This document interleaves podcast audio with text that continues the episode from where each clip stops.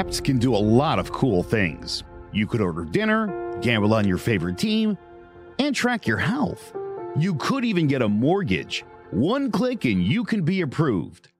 I'm not sure by who or what country they're in. You deserve more from the mortgage industry. At AnnieMac Home Mortgage, we believe in the need for live human interaction during a very complex process. The kind of service and guidance which an app simply can't provide. Our customers are more than credit scores and income documents, they're individuals and families who live in and strengthen our communities. Their story is our story, and that story begins in a home.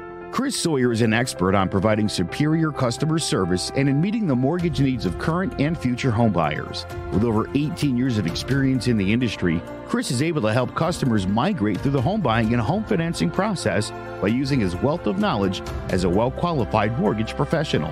And best of all, Chris is located in Cromwell, Connecticut, where he has helped hundreds of clients in Connecticut, Massachusetts, and Rhode Island make their dreams of homeownership a reality. Visit chrissawyer.any-mac.com. Email him at csawyer at any-mac.com or give him a call.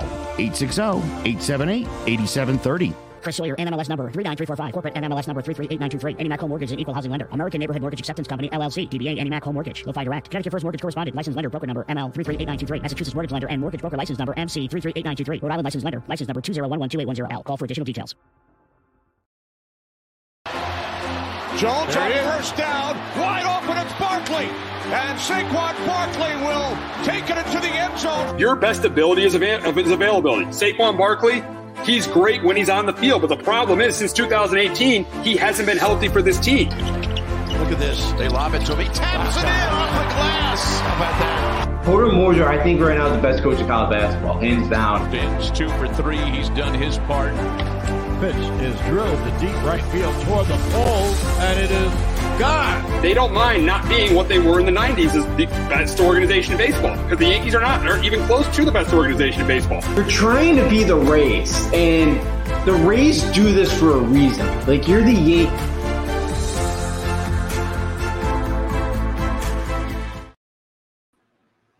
Welcome to Sports Talk with RNJ. I'm Steve Risser along here with Justin and And it has finally happened. Dame Lillard has asked for a trade out of Portland. I think we all knew this was going to happen. I think we all have known this was going to happen for a couple years now. And his preferred destination is the Miami Heat. The, the big question is for Lillard, though, is is oh, uh, what what what trade would make the most sense for him? What team? What team would make the most sense for him to get traded to? And and and and he wants to go to the Heat, and I think it, it makes the most sense for him to go to the Heat. I think it, it definitely makes the most sense for him to go to the Heat because uh, they have they have the most to give up. They have they're able to give up, you know, a Tyler Herro. Like for example, if you wanted to get traded like the Nets, who are the Nets going to be able to give up for Damian Lillard? Ben Simmons? I mean, really, they can't really give up anyone for Dame Lillard. Same with uh, same with teams like the uh, like the, the Jazz. Who would the Jazz give up for Dame Lillard? Collin Sexton. The the Spurs. Who would they give up for Dame Lillard? So those teams really make no sense. Even the Knicks. I don't think the Knicks would be able to give up as much for Dame Lillard. But I don't think Dame Lillard. But I think Dame Lillard would rather want to be with the Heat than than, than the Knicks. You also see interest with the Sixers and the uh, Clippers, but the Clippers would definitely have to give up Paul George if, if they if they traded if they traded for Dame Lillard, and then the Sixers would have to give up Tyrese Maxey. So looking at looking at it right now, I think it's the Miami Heat. I think he is going to get traded to the Heat. It's not official yet, but I think I think he's going to go to the Heat, and this would be an awesome fit for the Miami Heat. This would put them right there with the Boston Celtics in the Eastern Conference.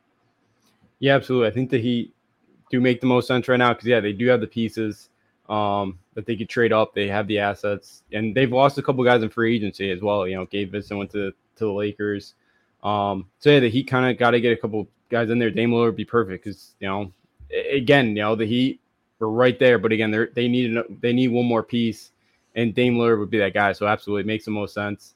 Um, yeah, because some of the other ones like the Nets, yeah, the, like Mikal Bridges, but you know, it's decent as well. Ben Simmons, they have some draft picks, but you know, I don't. Does Portland want to go that route? You know, and just kind of just acquire as many draft picks as they can. Um, yeah, the Sixers would be an interesting one, but yeah, it sounds like they don't want to give up Maxey. So yeah, the Heat right now seem like they to um, make the most sense to go after Dame Lillard or get the trade for him.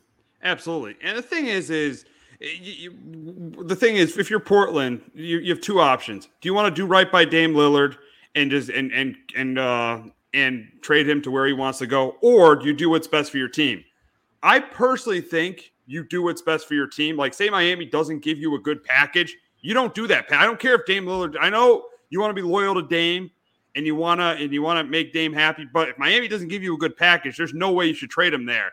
You gotta you gotta take what you gotta take what the best package is. You gotta take what the best package is. That's why this might take a while. This this might take this might not happen and, and, until until until maybe the beginning of August because you got to take what the best package is. Oh yeah, absolutely. You know the GM and everybody else in that front office have a job to do, and yeah, Dame Lillard's been loyal to that franchise um, for a while now, and yeah, you want to make him happy and you know kind of thank him for services. But yeah, you you, you gotta be straight up and say, yeah, I you know for his franchise we got to take you know the best package that comes our way, and if that's not the Miami Heat and that's somewhere else, you got to ship him off there because yeah, you know you got to worry about your job as general manager and other guys in that front office. So, yeah, I completely agree with you. You know, yeah, you want to thank him for his time and you want to send him a place where he wants to be. But if you don't get the back best package for that, you know, if Miami doesn't send you the best package, then yeah, you, you can't send him to Miami. It just, you know, I, I would not do that as a front office. No, absolutely not. You really can't. You got to do what's best to build this team, to rebuild, to rebuild this team with around around guys like Scoot Henderson and Jerami Grant and uh and uh and Simons. So you have to you have to do what's best. Yeah, yeah you got to do what's best. And and uh, yeah, if it's a, if it's a bad package, uh, you you, you should you should not take it. If Miami gives you a bad package, I don't think you should take it. But I do think Miami could pretty much offer the best package. A couple first round picks, Tyler Herro. That's why, in my opinion, I think he's going there. Yeah, I agree with you. Right now, it it seems like yeah, Miami makes the most sense right now for the guys they have, and you know some of the other teams that are on the list, yeah, don't have as many of the same assets as the Miami Heat do. So yeah, I completely agree with you. It seems like the most sense right now um, for Dame Lillard is that he's going to Miami. Absolutely, absolutely. Now imagine Dame Lillard does get traded to Miami.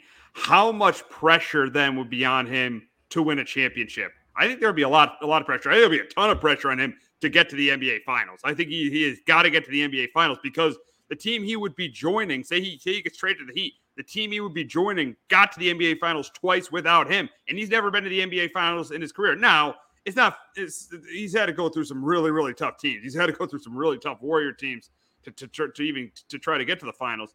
But say, say he gets traded there, there's a ton of pressure on Dame Lillard to get to the NBA Finals. Yeah, there absolutely is. You know, um, you know, because he again, you know, we have the Celtics that they you know they're pretty good. We'll see what the else they do this offseason. You know, the Bucks I think are going to be right back there. The Sixers really can't get out of their own way.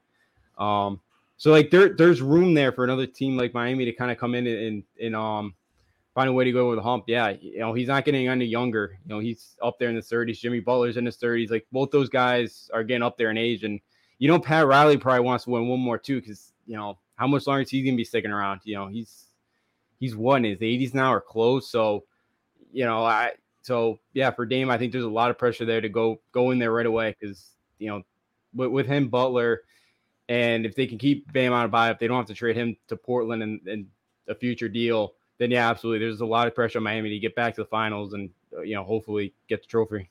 Absolutely, and and if they make this trade, they're not going to trade Bam. If they make the trade, I think it's definitely going to be Tyler Herro. I think it will definitely be Herro if they make this trade. But uh, but as you said, just a ton of pressure. It'll be if he goes to Miami, just a ton of pressure on him uh, to win that to to win a title because to, to win a title or even get they're probably more mostly to get to it get to an NBA final, but definitely to win a title because great players in this league get judged on on winning championships. Yeah, yeah, they do, and sometimes it's not always fair. They're not in the right situation or the right kind of market, but yeah, you know, there, there's you know championships are high, you know very highly regarded, and yeah, we hold them in a kind of very high standard. So yeah, Dame, Dame Lillard is one of the fantastic players out there. Again, there's a lot of great point guards in this league, so yeah, maybe at times he does go a little bit underrated. Um, but yeah, if he could win a title, you know that you know he wouldn't really have, you know, he really wouldn't be under the radar too much anymore, obviously. So yeah, for Dame, there's a lot of pressure on him in the, in the Heat if this deal happens. Because yeah, Miami definitely has has talent to uh, win one. Absolutely, absolutely, absolutely. So we'll see what's going on with with Dame Lillard in, in the next couple weeks. But I think within the next month he will be traded, and uh, and I don't blame him. I don't blame him for wanting out of Portland because uh because they they they didn't do they really didn't do enough to put a team. They didn't do what they needed to do to put a team around to compete for a championship. The best the best they did was they drafted C.J. McCollum. That was it. Yeah, yeah, I know it it's tough because they can't really bring in free agents with their kind of um, you know, with, with their cap. That you know, it's it's tough in Portland to go out and get guys. They go play in Portland. I know Lillard and McCollum were two two really good guards. Uh, you know, great backcourt. But yeah, they just didn't have enough around outside of those two, and it, it's tough. You know, in the Western Conference that's been so good for so long, it was tough to get for them to get over the hump. And yeah, you know, he's he's done a great job for that city, and you know, has for the most part made them a playoff team. Um, but yeah, it's you know he's been there for over a decade now, so close to it. So I, I know for him, yeah, in, in Portland, it's definitely time to move on. And yeah, it's uh, you know unfortunate for Portland because yeah, they they they lose a true um star. Absolutely, absolutely, absolutely. So we'll move on to James Harden. And uh, on Friday, he opted into the last year of his contract with the 76ers, but he wants to be traded. But it, it, looks like he wants to be, tra- he did that because he wants to be traded uh, somewhere else. He does not want to stay with the Sixers. And the big question is here is what team is the best fit for James Harden? And I think it's the Clippers. I definitely he wants to go to the Clippers, and I think it's the Clippers. Imagine if the Clippers are able to keep Paul George, have Paul George, Russell Westbrook, James Harden, and Kawhi Leonard. That's a team you could argue is, and this is a major, major if if they stay healthy. That's a major if. If, if this happens, they're up there with the Nuggets and the Suns as as the best team in the West. If they stay healthy, they're probably as good or better than the Suns. Yeah, absolutely. You know, that whole Pacific division is getting better this this offseason besides Sacramento. oh, no, no surprise. That, outside of they did nope. sign some they did they did give yeah. Sabonis a deal though. They did they did resign they, they, they, did they, they, did extend Sabonis though. They did. They didn't do anything else though. They re-signed Harrison Barnes for too much money, but that's another conversation for another day. Um, but yeah, the, the Clippers are you know, if they need James Harden here again, and, and James Harden, as you mentioned, injuries. Yeah, Paul George, Kawhi haven't stayed healthy. But when James Harden wants to be, he's been a very durable player in this league. So you could count on him to play, you know, 75, 80 games, which will help. Him and Westbrook, I don't know. That seems like an odd fit. I don't know. Like both I mean, those two were, want the ball in their hands. I know they were together in OKC though, but yeah, James were. Harden wasn't the player he was in OKC that he is now. Yeah. Yeah, I always forget about that. That yeah, Harden was way back on those OKC teams, um, way back in the day. But yeah, I you know I, I think that that roster could be pretty good. You know, do they have the bank? Like, can they figure out kind of the depth for that team? Um, could be a question mark. But yeah, you put those four together. If they could stay healthy, and if, if they're healthy going to the playoffs, yeah, that that's a team that could be that could um that could be a threat to anybody in the Western Conference. Oh, absolutely, absolutely, yeah. If, if they could, and uh, if you're James Harden, I think it's if it's between them and the Knicks, you definitely would rather have it be the Clippers because the Knicks, if they get James Harden, there's a good chance that the uh, Sixers are going to want either R.J. Barrett or Julius Randle. And say say it's like say it's uh Brunson, Harden, and Barrett, or Brunson, Harden, and Randle. I don't know if that core is even good enough to win a championship with at, at this stage in Harden's career. No, I don't think I'm. I'm with it. I don't think they do. I don't see him fitting with Tom Thibodeau. I just don't see that fit. Like he doesn't seem like that Tom Thibodeau, prolific, you know, um, type of player. I just I just don't see it. So, yeah, I don't think it'd work out if he goes to New York. I don't know. I wouldn't want him if I was a Knick fan. I don't know if, if you want him to come in, but I, I really would not want him. And yeah, I don't think that I don't think he'd make the Knicks a championship team. I mean, as a Knicks fan, he'd be an upgrade over say say they traded Barrett or Randle, He'd be an upgrade over one of those two guys. So I wouldn't mind him. But the biggest thing is if we're going to make that trade, we got to be championship contenders. And I don't know if even if we make that trade, if we are championship contenders. Yeah, yeah, I don't think you would be. I just, I, I yeah, I'm with you. I don't think not not in the not in the Eastern Conference, the Celtics, the Bucks, um, you know, the Heat. If they do get Dame Lillard, I don't think they beat any of those three teams right there. I, I don't see it happening. Yeah, they probably wouldn't. But yeah, but as we've said, the best fit for Harden is definitely the Clippers. I think if he goes there, I mean, even if they have to tr- somehow, even if they have to trade Paul George, uh, him and Kawhi, if they stay, if they stay healthy, they they could be one of the. They, they still could be one. And if Westbrook plays the way he did in the playoffs, now you don't expect to have mm. that. We'll see if that's the Westbrook that, that plays all the time. We'll see. We really haven't seen that Westbrook in in in, in, in two years. But if, if say even if they trade Paul George and it's Westbrook, Harden, and Kawhi, I still think that team can compete in the West. Yeah, I think they could. You know, I know the West. You know, outside the Nuggets, you know, you got the Suns that got they got a power there. Um, you know, the Warriors are kind of at the end of the line there. I know we'll get to the Mavericks there, but I don't really, you know, I know they got two stud guards, but you know, I don't know how that that, that pairing's gonna work out in the future. So yeah, you know, I think there's a window there for the Clippers. I know when they got Kawhi, they've been kind of waiting. They got Paul George as well, and you know that that Clippers seems that the fan base would kind of waiting to knock on the door. They've been knocking on the door for a while, and they just never been able to get a hump. So yeah, they could add a James Harden. I think there's there's a chance that those guys could stay healthy going into April in the playoffs. I think there's a chance there that that Clippers team can knock on the door and um, win the Western Conference. It'll be tough, but I, I think they could, you know, think they got a chance. But those guys staying healthy is a major, major if, especially if they keep Paul. Paul George is still there and, and Kawhi Leonard staying healthy is a major, major if. But you just mentioned the Mavs. We'll talk about them right now. Uh, on Friday, they re-signed Kyrie Irving. He is back with the Mavs, so you're pairing him and Luka. It's a three-year deal, so for the next three years, it looks like it's going to be him and Luka. The big question is: is are the Mavs title are the Mavs title contenders with Kyrie back? And looking at, I, I know on paper, I they are, but looking at Kyrie's history, go all the way back to when he wanted didn't want to play with LeBron anymore. Then he held Tatum and Brown back in Boston. We saw all all the nonsense that happened in Brooklyn, and they went five and eleven with the two of them together. I'm going to say no. I'm going to say no. I, I don't think they're a team that gets out of the first round of the playoffs because I just I know they really had no choice. The biggest mistake the Mavs made was they, and we all know the biggest mistake. They didn't re-sign Jalen Brunson. Not re-signing Jalen Brunson was a huge mistake because you know if you added maybe another guy with Kyrie and Brunson, and even if you kept Kyrie and Brunson together, those two got to the conference finals in 2022. Then you lose Brunson, you you then add Kyrie, and it d- didn't work last year.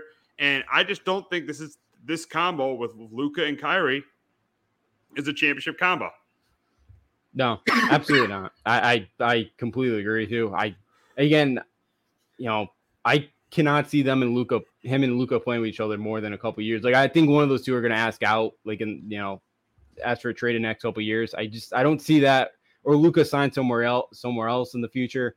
I don't I don't see this working. It didn't seem to work too well. The couple I know they didn't play a ton together, but I didn't think it worked in the regular season when they were together. I just I don't see that pair working out. Yeah, you know, Kyrie, um, you know, again, he made a huge mistake leaving that extension on the table in Brooklyn when they when the Nets re-signed or um extended KD. He left all that money on the table. So um for Kyrie, you know, I just him and Luka, I just I don't see it in the Western Conference. Um again, they those two have the talent. I just don't see those two being able to to get along well enough. I don't know if they got the pieces else outside of those two to help them out. And yeah, I think Dallas, you know, the playoff playing team, but yeah, get knocked out in the first round. Yeah, I mean, I mean, they, they did draft that. But they did do have that big guy from Duke, but he's he's and he's going to be starting right away. But that's a rookie, Tim Hardaway. I just don't think those pieces are good enough to, to be a championship contender. And with, with Kyrie Irving, as I said, he just every team he's gone to ever since uh, he's left LeBron, it just hasn't worked. Just hasn't worked with him. No. He's very very talented, but but it just has not worked with Kyrie Irving. Yeah, you know, Kyrie, you know, Kyrie's problem is just he gets in his own way, and you know, and it's off the court stuff or you know stuff he says in the media. Like he just, you know, you know, he loves to hear himself talk at times, and I think you know he's just, and, and that's kind of the problem with him is you know, you know, he just hasn't been able to get along with some of these guys, and yeah, you know, the way it ended in Boston, the way it ended in Brooklyn, you know, yeah, the way out in the Cleveland kind of with him, you know, saying he didn't like playing LeBron. Like this is all stuff that, yeah, that's not has not helped him. And again, you know, what Fred Van VanVleet's going to make more money than him, and I'd take Ky- if Kyrie Irving and I if Kyrie's very talent, I would take Kyrie any day over the week over Fred VanVleet. But again, Kyrie's Kyrie's a head case, and that that's that's the biggest issue with Kyrie in his career. Yeah, it's, it's, it's a head it's, case. It's the nonsense. Who would imagine Fred VanVleet would make more money than Kyrie Irving? That's it's it's it's it's, it's amazing to think that's that that's what happened, but it did. Yeah, yeah, it, it did, and you know, again for Kyrie, yeah, that's you know you you know all the all the issues that he just brought up with teams, and again, it's just tough. You know, the, the Mavericks are bidding against themselves. Nobody else was going out there and, and going to get Kyrie Irving because they know how how much trouble that you could get in with having Kyrie Irving. Just you know, you mentioned you could ask the Boston Celtics, the Cavs, the Nets. You know, he's he's not helped out in, in other places he's been. So yeah, Kyrie hurt himself, and yeah, it's crazy. You know, with all the talent he has, you know, he could can make all the money in the world, but you know, he's he's held himself back. Absolutely, absolutely, absolutely, absolutely. So now going to another Western Conference teams, and the Warriors brought Draymond Green, Greenback uh, four years, 100 million, only making 25 million a year, and he opted out of 27 million. I mean, I mean, he, he could have just stayed there for he could have just stayed there for a year and made 27 million. But I, I, the big question is, is are the Warriors better with Draymond back? And I'm going to say no. I'm going to say no. I think this team is aging. I think Klay Thompson is aging. I think Draymond Green is aging. Draymond Green has not averaged more than 10 points a game in five years. You traded a guy who averaged 20 points a game last year. I mean, yeah, I know mm-hmm. they you know, they want to keep the core together and they think, oh, now the chemistry is gonna be better because him and Jordan Poole is gone. You traded a guy you you you extended last last offseason and averaged 20 points a game. I understand Jordan Poole wasn't good in the in the in the series against the Lakers. I understand that. But right now he's a better player than than Draymond Green, and he would be better for your franchise going forward. Yeah, yeah, absolutely. You know, again, I think he's such a glue guy for that team, and he's been such a you know, I don't know if a leader is the right word, but he's been you know big part of kind of that that those champions. You know, he's been you know part of those championship teams. Um, again, he does all the little things. Yeah, you know, he's not a scorer. You know, he, he can't do that, but he'll do all. You know, he'll get the he'll do the dirty work. Again, Kevin uh, Looney had a really good first round. You know, at, at center position. You know that seems to work, but yeah, it's an aging team for 25 minutes. A lot. Like if they got him back for like now, no way he was gonna accept this, but like if they got him back for like 10, 15 million dollars, 10 to 15 million dollars a year, then yeah, you know, I think my stance is different. But yeah, giving him 25 million a year, you know, seems like a lot of money to to give a guy like that at his age and yeah, an aging team. It just seems like again, like in the next two to three years, like I just this Warriors team I think is gonna fall apart because you know you think of Klay and, and Curry. The first thing in basketball is your legs that go. Those two are just you know those two are pure shooters, and when that goes, how good will those two really be? So yeah, I think I, this could end poorly for for Golden State. Yeah, I could see it. I could see in the next three to four years this thing completely falling apart for the Golden State Warriors. But we'll talk about another team in the Western Conference, and that is the Lakers. And the Lakers made some interesting moves. They uh, brought back uh, Austin Reaves. They brought back Rui Hachimura. They brought back D'Angelo Russell. The big question for the Lakers is: Are they as good as the Suns and Nuggets? One thing we do know is they'll definitely be they'll definitely be a better team in the regular season because they'll have their team together for the entire year. The big question though is: is are they as good as the Suns and Nuggets with these moves? And I'm going to say no. I think they're definitely worse than Nuggets. They got swept them last year. I don't think they're as good of a team with, as, as, the Phoenix Suns. With the addition of Bradley Beal, you could potentially have Bradley Beal, Devin Booker, uh, DeAndre Ayton, and Kevin Durant in your starting five. I, I, I think they're not. I don't think they're as good as the Phoenix Suns. If you look at the Lakers starting five, obviously you got LeBron and AD, but AD didn't play up up to potential in that conference finals, especially in games two and four. And then you and you brought back Russell and you brought back Reaves, but uh, I think the Suns have a better starting five, and I think the Nuggets have, have a better overall team than, and a better starting five and a and a better overall, clearly a better team, and they proved that last year than the Lakers. So I think the Lakers are are going to be good next year with these moves, but I don't think they're going to be that the, one of the top two teams in the Western Conference like the Suns and the Nuggets are. Yeah, I'm with you. I, I think yeah, they're a playoff team, but they really only trusted four guys last year in that series. I know they bring in Gabe Vincent, but like you know, yeah, he could maybe be that fifth guy for him, but you know, we'll find out. Like, did the system in Miami kind of help him out, or you know, or you know, could he come into LA and, and have an impact like he did with Miami? You know, D'Angelo Russell didn't play well in the playoffs.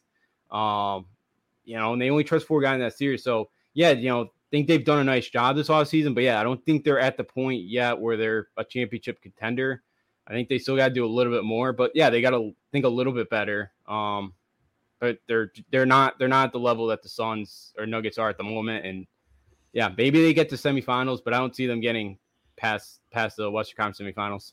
Absolutely not. And the th- and the thing is, is LeBron, he's not getting older. AD, he really hasn't evolved his game in eight years. He's the same player he was eight years ago. Doesn't make guys better around him. He's a no. I'm not saying this. I'm not arguing his talent. His talent's phenomenal. He's phenomenal defensively. But the problem is, is he does, and he's and he's good, and he's and he's a really good big. You know, under, underneath the uh, underneath the basket. But he doesn't make guys better around him. He doesn't shoot threes. And in today's game, if a player like that is not a top 10 player in the NBA. So I think the Lakers, they've made good moves. And everybody says they won free agency, they won free agency. Well, yeah, they won free agency because there's not really a big time free agent that's really been available. really the big time free agent that was available was like was Fred VanVleet. That was really mm-hmm. the big time free agent that was and Kyrie Irving, but Kyrie Irving got re-signed by the Mavs. So there really wasn't a big time free agent available. So they say they won free agency, they won free agency, great, but they didn't win the offseason. A team like the Suns getting Bradley Beal, that's winning the offseason. Yeah, yeah, absolutely. You know, they went out and got another star. The, the Lakers, yeah, they haven't gotten that third star to pair around AD and, in LeBron. Um, that just you know they they haven't done that. And yeah, you know, AD played pretty well in the playoffs. You know, he played a lot of minutes. Like you know, he seemed pretty healthy. But yeah, you know, he's a guy that hasn't been healthy either. Yeah, you know, he's still not a three point shooter, which does not help things. And LeBron's not that. You know, LeBron's still a decent shooter, but like that was never really you know in the playoffs, I think he shot about 25% of LeBron. Like he did not have a great playoffs from shooting three. Um, it's still a team that, yeah, you know, they'll be decent shooting from from three next year. But yeah, you know, like it's not a team that's gonna um light you up from from three of most nights. And yeah, you know, they they have some really good kind of pieces around them, but like I don't know if I could count on all those guys to put up 20 a night. Like maybe you get one of them to put up 20 a night. That may still not be enough. So um, they, they need a couple other guys, especially like Russell's got to play better in the playoffs. Like again, if he could go out there and and play better in the playoffs, yeah, you know, maybe, maybe the Lakers have a better chance. But um, uh, you know, it, it, until then, until they add another superstar, yeah, I don't. You know, they've they've had a good off season. They had or so far they've had a good off season, but yeah, I wouldn't call them the winners of it so far. And you made a good point about Russell. Yeah, he definitely doesn't play better in the playoffs. He doesn't play better in the playoffs. I mean, I mean, it's it's it, if you if, yeah, if Russell doesn't play better in the playoffs, the team's not going to go that far. They're not going to go that far. I mean, you saw when he didn't play well against the Nuggets, they got swept. So yeah, I mean, Russell's got to be better in the playoffs. AD's got to be better in some of these series too, because LeBron can't do it all at his age. LeBron's not. He's still a top ten player. He's not the player he once was. So so guys have to step up around LeBron James. It's going to be a championship team. Yeah, yeah, they absolutely do. And you know, I know we talked you know, maybe they should get, you know, when they got eliminated, maybe they should get rid of AD and kind of go a different route and try to get LeBron somebody else. But look, they it seems like they want to keep AD. So, you know, uh, you know, do they do they try to go get a third superstar at the deadline? I know they, you know, some of the guys they signed, they they, you know, what is it? You can't trade it for like 60 days or something like 60 to 90 days. So, um, you know, maybe at the trade deadline, it's something that they try to go get a third star. But yeah, you know, if they don't have that third star, I don't see this team, um, you know, being a true contender in the West, yeah, they, they I could see them getting the semifinal, but like I don't see this team getting the Western Conference Finals with with this core around them right now. Absolutely not. Absolutely not. Absolutely not. So the Yankees uh, have won their first two games against Baltimore, and the Red Sox saved their season last week, uh, this, uh, this weekend. But well, I mean last weekend. But before we talk about that, we're going to hear from our friends at JPEX Financial and Shamrock Home Inspections. Do you have a 401k and some savings for future retirement, but don't even know if it's enough to live off of? How much is enough? How often are you thinking about it? The team at JPEX Financial Group can help set your mind at ease. We specialize in creating strategies in the planning and managing of your financial, educational, and investment needs. We help clients pursue their investment goals with sound financial strategies. You deserve a personal, tailored plan. Lasting, meaningful, and open relationships are the foundation of our practice. You've worked hard for your money and should feel confident in your investment choices as you make decisions for your financial future. Your goals are our goals. We are dedicated to your needs and hopes for your future. Visit our website and give us a call at 860 430 5397. Securities offered through Raymond James Financial Services Inc. member FINRA SIPC. Investment advisory services offered through Raymond James Financial Services Advisors Inc. JPEX Financial Group LLC is not a registered broker dealer and is independent of Raymond James Financial Services. JPEX Financial Group is located at 78 Eastern Boulevard, Glastonbury, Connecticut. There's no bigger investment than home ownership. And to make sure the house is up to your standards, you need a professional to look it over. Brian Flanagan from Shamrock Home Inspections is a licensed home inspector and a member of the Connecticut Association of Home Inspectors. Brian was a contractor for over 15 years, so he knows how homes should be constructed and how mechanicals should work. What makes me a good home inspector was the 20 years that I was a home improvement person, doing all the different repairs that I have done and what other people have done wrong that I had to go out and fix. So I have a pretty quick eye on seeing what's right and what's wrong. Before you move, call Shamrock Home Inspections. Before you make the biggest investment of your life, call Brian Flanagan from Shamrock Home Inspections at 860-268-2566 or visit shamrockhomeinspectionct.com. And uh, how about and we're back? And how about those Yankees? How about those Yankees? Uh, they've won two in a row against the uh, against the Orioles. Uh, I mean, and these were these are two huge wins because this pretty much uh, draws them to two games behind them in the wild card race. So two huge wins for the Yankees these last two nights, and really the big the biggest reasons why they won both those games. Uh, number one, the key, the clutch hitting from Harrison Bader. Harrison Bader, a huge three run homer, and then yesterday has that big two run double to put the Yankees up seven three. Two huge hits by Harrison Bader yesterday to put the game away, and then uh, and then on Monday night to win the game. So two huge hits from a Harrison Bader. And number two, this bullpen has been downright phenomenal. This bullpen's the best bullpen in baseball. And I don't even care if they don't have a consistent ninth inning guy. This is the best bullpen in baseball. Because if you look at this team throughout the season, outside of Gerrit Cole, very inconsistent rotation. We know their lineup has not been not been good this year because Judge has been out. But the bullpen has been the one constant. It has been absolutely phenomenal. And it and it showed up. It showed up yesterday when they got out of that bases loaded jam in the sixth.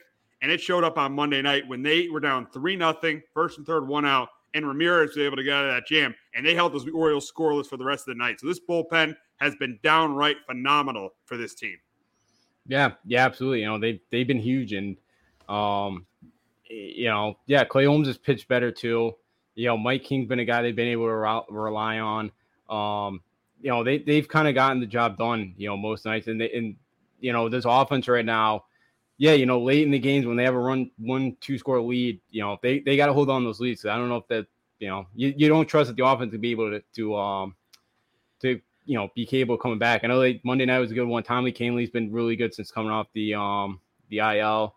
Ian Hamilton's been really good as well. He was kind of a nobody, you know, never heard his name until you know until he first couple starts or you know appearances with the Yankees. So yeah, their bullpen's been lights out, and yeah, Harrison Bader's been awesome um, swinging the bat, and defensively, he's such a great player. And you know, Andy Volpe's been swinging the bat a lot better too lately since change fixing his stance.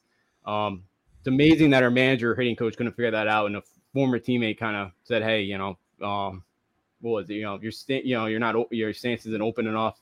Um, and he's been awesome since then. So yeah, you know, the the the offense has not been great, but like Monday night, such a great victory when you're down three nothing to score six straight and you know, I know Baltimore, you know, like they have their eighth, eighth and ninth inning guys, but yeah, trying to get to those two guys. Um, I know they got to Cano the other night. Um, they got the one run off of them, but yeah, this offense, the bullpen's been great because yeah, you don't ever know with that rotation what's going to happen. And I just did see this Jimmy Cordero suspended for the rest of the year for violating MLB's um, domestic violence violence policy. So he's all done. I know he hasn't been great in the bullpen, but um, just something. Honestly, that, get it, kick him off the team. Yeah, for that. just kick him off the team. There's no need for that. Kick him, kick him off the team. Yeah, I totally agree. I there's no details. It just said so. Like I don't know any of the details or anything. I just saw it come up. Um, so he he's he so he's done till next season if he you know, comes back on the Yankees. So little info there, but um, we'll see. But yeah, the bullpen's been great, and yeah, with that starting routine being so inconsistent, they need that bullpen to pitch well and you never know what that offense. They, you know, if they got to try to win three, three to two games, something like that, a lot of a lot of these nights. Yeah, exactly. I mean, yesterday was an exception when they scored eight runs, yeah. but yeah, most nights it's these, you know, three two, three two, you know, two to one ball games uh, with this offense, and you know, you hope it. You hope if, if, when, when Judge comes back, which we don't know when, this offense will get better because you, yeah, as you said, you've seen Volpe hit the ball better. Obviously, Bader's really clutch. Uh, uh, I mean, uh, Torres had a couple good Yeah, Torres, Torres has been hitting the ball better. Even, I mean, I don't want to give Stanton a ton of praise, but even in that Oakland series, Stanton was still was pretty good too. So this lineup, I think if if they can get uh Stanton back, won't be. No, I mean, I mean, uh, Judge back won't be as bad as it's been. So, so I think I think it's nice to see guys stepping up in this lineup. That's been nice. Uh, but and uh, another positive, another big positive for the Yankees is they're, they're going to get Carlos Rodon back. I saw him pitch that rehab start at Somerset, pitched four shutout innings, had another rehab start at Hudson Valley. So he he pitched really well in his rehab starts. And let's hope you know Rondon can make a difference. Because the thing about this rotation, uh, Cole has been really good. Germán, outside of that perfect game, very very inconsistent. Uh, Severino, he was absolutely yeah. terrible on Saturday. He's been very inconsistent. Same with Clarke Schmidt, it, Nestor Cortes when he's been pitching, uh, Jhony Brito. Just a lot of inconsistency in that rotation. I, hopefully, Rondon could be what the Yankees paid for that number two behind Gerrit Cole. Yeah, they're gonna have to because you know I know they got Vasquez tonight, and he's pitched pretty well. You know, in this couple appearances that that he's been up here, he's he's you know he's looked pretty good. So you know, um, but yeah, the rest of the rotation outside of Cole, it just you just don't ever trust it. Yeah, Germán comes off that perfect game, didn't pitch great on Monday night against the O's. Um, yeah, Severino just he got shelled against a Cardinals team that's really struggling, and you know, that's the other thing about the Yankees too is, you know, they don't play well this weekend, and then you take two straight from the O's. Um, you know, you don't really understand this team, and this the, that rotation kind of same way. You know, you get one good start, you know, from Germán, and then yeah, the next start, you know, he really struggles. Um, yeah, Schmidt's been kind of the same way. You don't know what you're gonna expect from him. You know, you, you hope Sevy can figure it out, but uh, I'm starting to get less and less confident in that. And you know, again, I, I you know, he's a free agent at the end of the season, so you know, like the way he's been pitching, I think this maybe could be his, but you know, could be his last season in New York.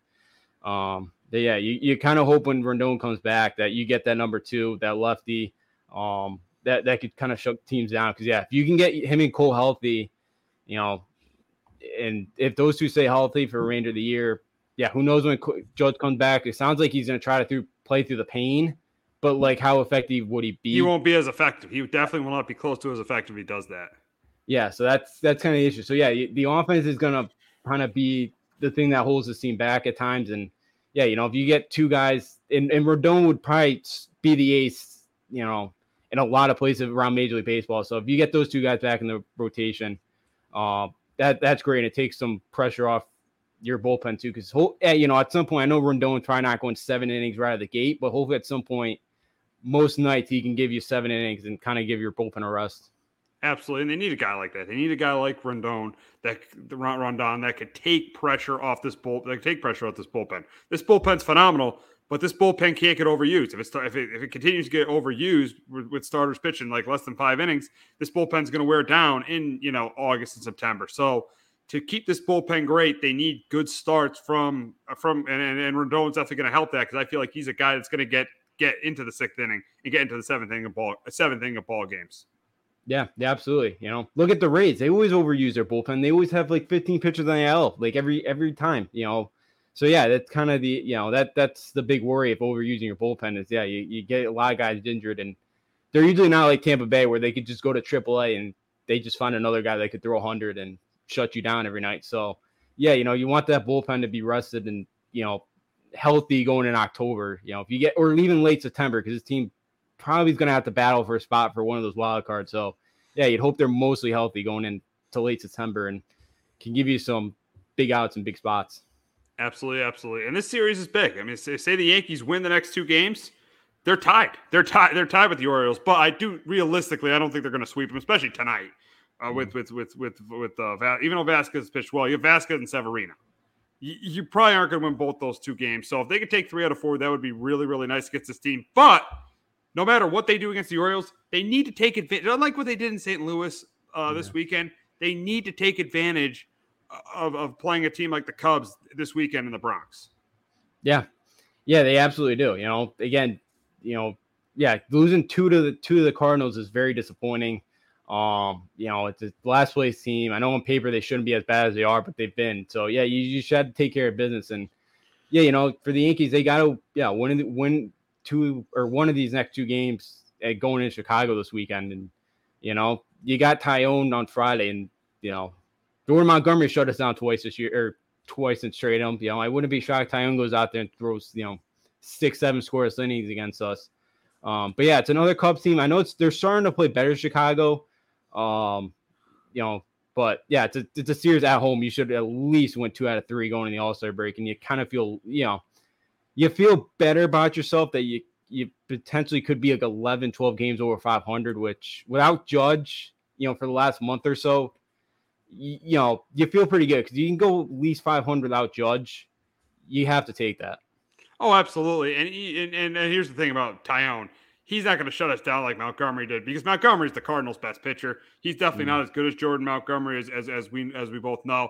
And yeah, be and, and go back to saying being 500 without Judge to be 10 games over without Aaron Judge, you are yeah you are in a good spot. I mean, obviously the biggest that they're going to need to they're going to need to add a bat. They're going to need to add a bat at the trade deadline, and they may have, may need to add another starting pitcher. They should not touch this bullpen. They absolutely should not touch this bullpen. Maybe Boone eventually figures out who the ninth inning guy is. We'll see if he does that, but they should not touch this bullpen. But they're definitely at the trade deadline going to need a bat, and they're going to, and they might even need another starter. Yeah. Uh, I was reading the other day. I've heard they've been linked to Tune Chas McCormick with the Astros, but like he's not a great offense. I just wonder that's a defensive piece, and then that's again we don't we don't want defensive pieces. Yeah, we need offensive pieces. Yeah, and then the other name was Joc Pederson, which sounds like every year they're in on Joc Pederson, but nothing yeah. happens. And I don't know why the Giants would trade him. Like they're in contention. Yeah, so I, don't, I don't think I don't think the Giants should trade him at all. Yeah, so uh, you know those are the two names I kind of read the other day. I was reading an article kind of linked so far for the Yankees, but yeah, I, I agree with you. They need another bat. You know, third base would be, kind of be nice because Donaldson has not been great. I know DJ's been struggling. Does IKF play more third coming up? You know, you know, come you know, next couple weeks. But yeah, I I agree. I think they need to find another bat or another starter. You know, um, I know you may get Cortes back soon too, but yeah, I'd be I'd be okay grabbing a third starter as well. Um, that, I think that would that would help uh, as well. Even if you have to go to like a six man rotation, I don't think that's the worst thing in the world either. Uh, yeah, I'm not huge on a six man rotation, but I am huge. I definitely want to add a starter because the the, the, the rotation has just been inconsistent outside of Gerrit Cole. It's just been inconsistent. If they could add more, you can't ever have, you can't ever have enough pitching going into the playoffs. They can add another arm. That'd be really nice. But uh, the, but the main priority is a bat. They need another bat in this lineup because Stanton is not the player he once was. You look all throughout the lineup, I mean, Trevino wasn't what he was as good as he was last year. Donaldson's been terrible. LeMahieu's not been the same since 20. Hasn't been as good as he's hasn't been as good since 2020. So they definitely need a bat. That is the number one priority at the trade deadline. If they don't do it, they're not they're they're not going to win a championship. Yeah, yeah, I completely agree with you. They they don't. And again, we've seen the last couple years this offense is shut down, especially when they face Houston. You know, Tampa Bay got them a couple years ago in 2020. Um, yeah, this the the thing that's really hurt this team, you know, in the playoffs is you know been the bats and guys, you know, and pitchers sometimes beside um outside of Gerrit Cole just haven't been great. And you know, even Gerrit Cole wasn't good a couple years ago. And, no, he wasn't. No, no, he wasn't. But last last year, hopefully, he got over those kind of hurdles. Um, you know, because he looked better last year in the playoffs. But yeah, they, they need a bat, and it'd be nice to get another starter, somebody too with some playoff experience would, would be great as well. So yeah, I think those are the two big needs for the Yankees because yeah, they need they need somebody else in that middle of that lineup because even Rizzo, I know Rizzo's starting to hit a little bit better, but he's still hasn't been great since like that injury, kind of that neck injury, you know, but um, on Memorial Day week against the Padres. Like he just he hasn't really been the same since then. Absolutely, absolutely, absolutely. So we'll move on to the Red Sox, and this weekend they they pretty much saved their season. They say they're four games out behind the Yankees in the wild card race right now, but this weekend they saved their season because they they swept they swept Toronto. If they if they didn't win this if they didn't win this week, they would if say they they, they would have lost like two or three, they would have been like six games behind. And looking at a team that, that's in front of right now, the Angels and all their injuries, there's a good chance they they could end up passing out the Angels, seeing what they got this weekend with Oakland coming coming coming to Fenway. And I know they got two tough games with Texas, but they got Oakland coming to Fenway. So this week they did save their season. for Verdugo hit that huge home run on uh, Sunday. Devers uh, had a big game on on Saturday. So the Red Sox are 12 and 1 against the Yankees and the Blue Jays. That has saved them in the first half of the year.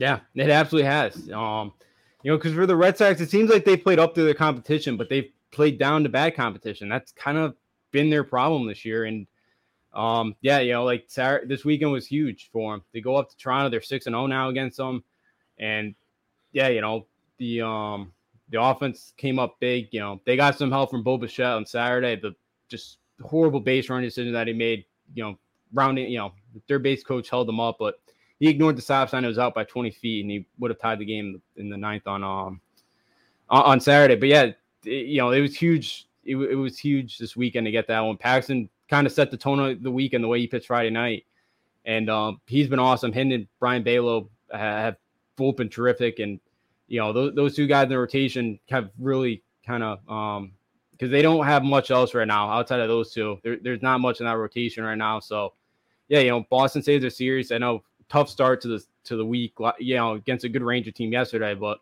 um, with Bello on the mound tonight, they got a chance, and and you know that in the way he's been pitching, you know that that's gonna be a good test for him with that lineup with the Ranger to bring. So we'll see how he does tonight. But yeah, for Boston, it's a huge weekend for him because uh, after the tough tough um, series against Miami, they, they they had a really nice bounce back weekend.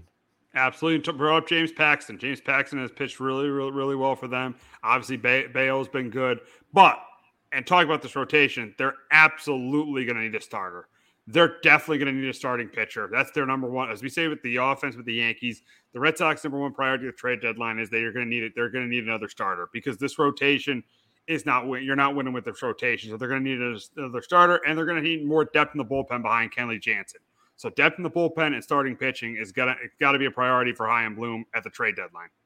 Yeah, if, if, yeah. if they're if they're still in it. Yeah, yeah. You know that's the question. Like that's the problem with Boston. It's just like one week, like this weekend, they look like you know they're they're they're a playoff team, but then it's like the way they. I know Miami's had a really good year, but like you know they they were pathetic against Miami this the last week. So like for Boston, it's like you know like it just seems like such a sign of a mediocre team. Play really well one week, and as you said last week, as you said last yeah. week, they're a mediocre team, and they've been playing pretty much playing like it all year, and they've definitely proved it this week. Yeah, you know, so yeah, you know, and again, Rangers are a really good team. You know, I won't judge them off of just yesterday, so we'll see how they do these next two days. But yeah, you know, they they need some depth in that rotation. They've gotten good news on Sale. He's starting to throw every other day, so they may get him back. You know, sometime in August, like maybe early August. And John Schreiber was, was pretty good in that bullpen. Is going to be back, I think, right or uh, the weekend, you know, next weekend after the All Star break, he should be back um, as well. And he's kind of been their eighth inning guy, so you add those two. But yeah, still, even if when you add those two guys back, you're going to need another pitcher, you know, starter and a reliever. Um, you know, they had to go the opener yesterday. Like, there's just so many guys on the rotation that are banged up right now. And yeah, there's not many guys that they could kind of turn to down at the minors that are ready. So yeah, for Boston, it kind of feels like they want to kind of try to make another run, especially if their schedule coming up. You know, you got the Aegis weekend, you got at Chicago and at Oakland, and then you got a struggling Mets team. You know, the next couple of series here, so they got some room to make up some ground. But again, they got to play better against these teams that have a pretty bad record because they have the third most wins this year against teams that are above 500. So like they've done well. It's just they just haven't taken care of business when they should. No, and then out of the All Star breaks, probably starting after this Ranger series, this last series out of the All Star break, and and then uh, these first couple series after the All Star break, they got to take care of business. There's no reason this team should not. Looking at their schedule in July, there's no reason this team should not be in it uh, uh, at July 30 for at the trade deadline. There's no reason, and if they if and if they aren't, there's got to be change. If, they, if they're not in it, there's got to be changes that are made. They cannot afford to be losing games to the Mets. They can't afford to be losing games to the A's. They can't. Are they playing the White Sox or Cubs? I mean, it really doesn't Cubs. matter. It, Cubs. It doesn't really matter, but they can't be affording to lose the games to the Cubs. They're better than all those teams. They have to win these games. They have to be. There's no reason. Like I said earlier, they shouldn't be in it uh, at uh, at the trade deadline. Yeah, absolutely. They shouldn't. You know, they're right there, and you know, as you mentioned with the Angels injuries now, yeah, you know, they're probably going to start sliding. The Mariners are, you know, maybe they get going, but it, they seem like a mediocre team as well. Same thing with Cleveland. Like yeah, there's a chance there for Boston to get back into this thing, but they got to take it. And yeah, you know, now Chaim Bloom obviously has to help and get some more depth in, in that in the rotation, the bullpen, and they got to add more pitching.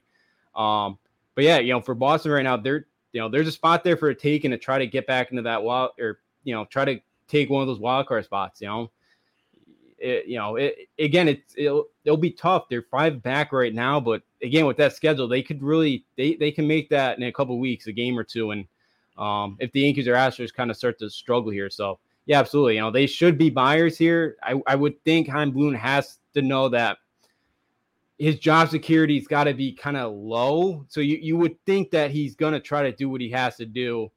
I know he doesn't want to mortgage a farm system, but you would think he would. Oh, at this point, at this point, somebody. he's got he's got to go get someone. If they're in it, he's got to for, forget. You got to forget about the farm system at this point. You got to go out and get a starting pitcher.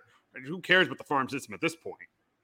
Yeah, I, I know he does care, and I you know I know sometimes that goes through those those guys' heads, but yeah, I, I completely agree. They do have to. They got to give up somebody to go, you know, get an arm, and you know it, will help his job security. They make the playoffs, so I, I agree. You got to take those chances in his position right now, but we'll see if he does it. He seems kind of very conservative in those areas at times. So, you know, we'll we'll, we'll see how, what happens with him. But yeah, you know, Boston um, definitely pitching the huge need right now. Absolutely, absolutely, absolutely. So we'll wrap up the show talking about Mike Trout as he heads to the IL. Uh, there's a good chance he's out for four to eight weeks. Uh, he hurt his with, with, a wrist injury. He left uh, Monday's get lost to the uh, to the Padres, and then last night Shohei Ohtani left the game with blisters. Mm-hmm. So we'll assume that Ohtani is going to be is going to be fine and, and he'll be back. But the big question is is with Trout out, are the Angels still a playoff team? Can the Angels be a playoff team without Mike Trout? And I'm going to say no. I'm going to say no. I think they're going to fall out. I think they're going to fall out of the race. Uh, I just it, shell is still on the DL, uh, and uh, and and and they really don't have a lot of pitching depth uh, outside of Shohei Ohtani. So I think this team is going to fall out of the race, out of the wild card race with Trout out. Yeah, unfortunately, I know Brandon Drury. I think they're gonna get back after the All Star break, which will help. Rendon or Anthony Rendon. Um, I know he left the game last night too. Last night he took a foul ball off his foot. I haven't seen like if he's going to IL or anything tonight or today, so I don't know what his status is. But he's been somebody that's been better this year as well. Um, so that hurts as well. But yeah, the rotation's not great outside of Ohtani. Probably helps that the All Star break coming up, where you know he'll get extended rest here. That is, you know that he doesn't have to pitch here for for at least over 10 days. So that hopefully that'll help his blisters. But yeah, I just you know, there's Drury's been pretty good, but outside of that in that lineup, you know, Hunter Renfroe's had a pretty good year. I just yeah, this pitching staff isn't great. And their schedule too coming up is brutal. They got the Dodgers and the All-Star weekend or to start the you know before going to All-Star break. Then they got the Astros, Yankees at home, Pirates and Tigers, but then they go to Toronto and, and Atlanta for the rest of July. Like that's not an easy schedule there. And even I won't say August schedule, but even looking at their schedule in August, that's that that's it, it's a pretty brutal schedule right now. So I, think for the Angels, it's going to be pretty tough unless they really make a couple of additions here at the trade deadline. Um, you know, so it, it's it's difficult. Yeah, it'll be difficult for the Angels to get out in there. Again, it'd be great for baseball for them to make the playoffs. But yeah, I, I think at this point, it's not impossible, but you know, I, I think it's it's gonna be a big uphill climb here, and we'll see how long Trout's out for. And the big question is, is if if this team is out of contention by July 31st, do they just move on from? Do they trade Shohei Ohtani? That's that is the big question. That's gonna be the big storyline. That's gonna be that, that we're gonna be following over the next month. That if the Angels keep losing, there probably is a chance that they trade Shohei Ohtani. There is, but like I wouldn't trade him because you're not to get your full money back for him. Like there's no way. There's no way you're to get full. I know it's better than nothing when you lose on free agency, but I wouldn't. I wouldn't. I wouldn't trade him. I again, I I would try to, you know, go out and go spend it. I know the Angels farm system isn't great, but I go out and go try to get a couple arms or another bat in that line. I would just try to make one push with them. I know they're pro, they're going to lose in the you know Dodgers anyways, but I don't know. I again, I know it's risky, but you're not just not gonna get your you're not gonna get your money back for trading Ohtani. There's just there's just no way, and I feel like it's better to um, you know, I, feel like it's better for him to to try to go out there and and um and, and try to go out there and hopefully add somebody and at least try to make a push here for the playoffs. Yeah, yeah, but the thing is, is with with with, with Ohtani, uh but but the thing is, is wouldn't you rather get value for him? Wouldn't you rather get value for Ohtani than uh than than than than to just just get lose them in free agency? Because as you said, they're probably gonna lose them in free agency. If the Angels and this is this is they're probably not gonna be way out of it, but say they're like you know not eight nine games out of the wild card, they slide they slide they, they have a they have a terrible month of July. Would you just would you just consider moving on from? I would. I could see yes. I just I think it depends on how much a team's going to give you. And like, I feel like too, like every time we go through these trades, you know, like a big star goes and they and the team gives up their whole farm system, all those prospects seem to never pan out. And that's the thing too. It's like, you know, unless you're getting an MLB kind of guy that's already been up here that has kind of established himself that he could survive up here, then maybe if you get a couple of those, but I don't know what franchise has those and would be willing to give up a couple of those you know, especially for a team that's in the hunt that would really want to use Ohtani. I just, I don't, I don't know. Um, but yeah, I could see your point. Trade him and get something back instead of you lose them and you get a compensation pick. I, I, I totally get it, but I feel like maybe there's a chance that they can make a run and they trade a couple guys. Trout, you know, maybe maybe there's a way that the Angels could somehow pursue him to come back. I don't think it's likely, but I think I, you know, you might want to, tr- you could try it, but I don't know. I, I I totally agree with what you're saying that you could trade for him. Yeah, you get something back. I just you don't know what you're gonna get back if it's just a bunch of prospects. I just you just never know. It just feels like every time this happens, the team that gets the prospects, it just never pans out for them. They always seem on the losing side of things. Yeah, you made a good point. Yeah, because you, you've seen what you saw what happened to the Nationals when they traded Soto. You don't know if those prospects are going to pan out. So, so we'll see what happens. But it's going to be very, very interesting to see what happens with the Angels. Uh, to see, to what happens with the Angels over the uh, over, over the next months. We'll we'll see what ends up happening with them without Mike Trout. But that's going to wrap up this week on Sports Talk with R&J. For Justin D'Onofrio, I'm Steve Risser. We'll be back next week to, recapping the first half of the baseball season and talking about any NBA news that comes our way. Have a great weekend, everyone. Jones on first down, wide open. It's Barkley. And Saquon Barkley will take it into the end zone. Your best ability is, av- is availability. Saquon Barkley, he's great when he's on the field, but the problem is since 2018, he hasn't been healthy for this team. Look at this. They lob it to him. He taps it in off the glass. How about that? Porter Moser, I think right now is the best coach of college basketball, hands down. Vince, two for three. He's done his part. Pitch is drilled to deep right field toward the pole, and it is gone. They don't mind not being what they were in the 90s as the best organization in baseball because the Yankees are not, aren't even close to the best organization in baseball. They're trying to be the Rays, and the Rays do this for a reason. Like you're the Yankees.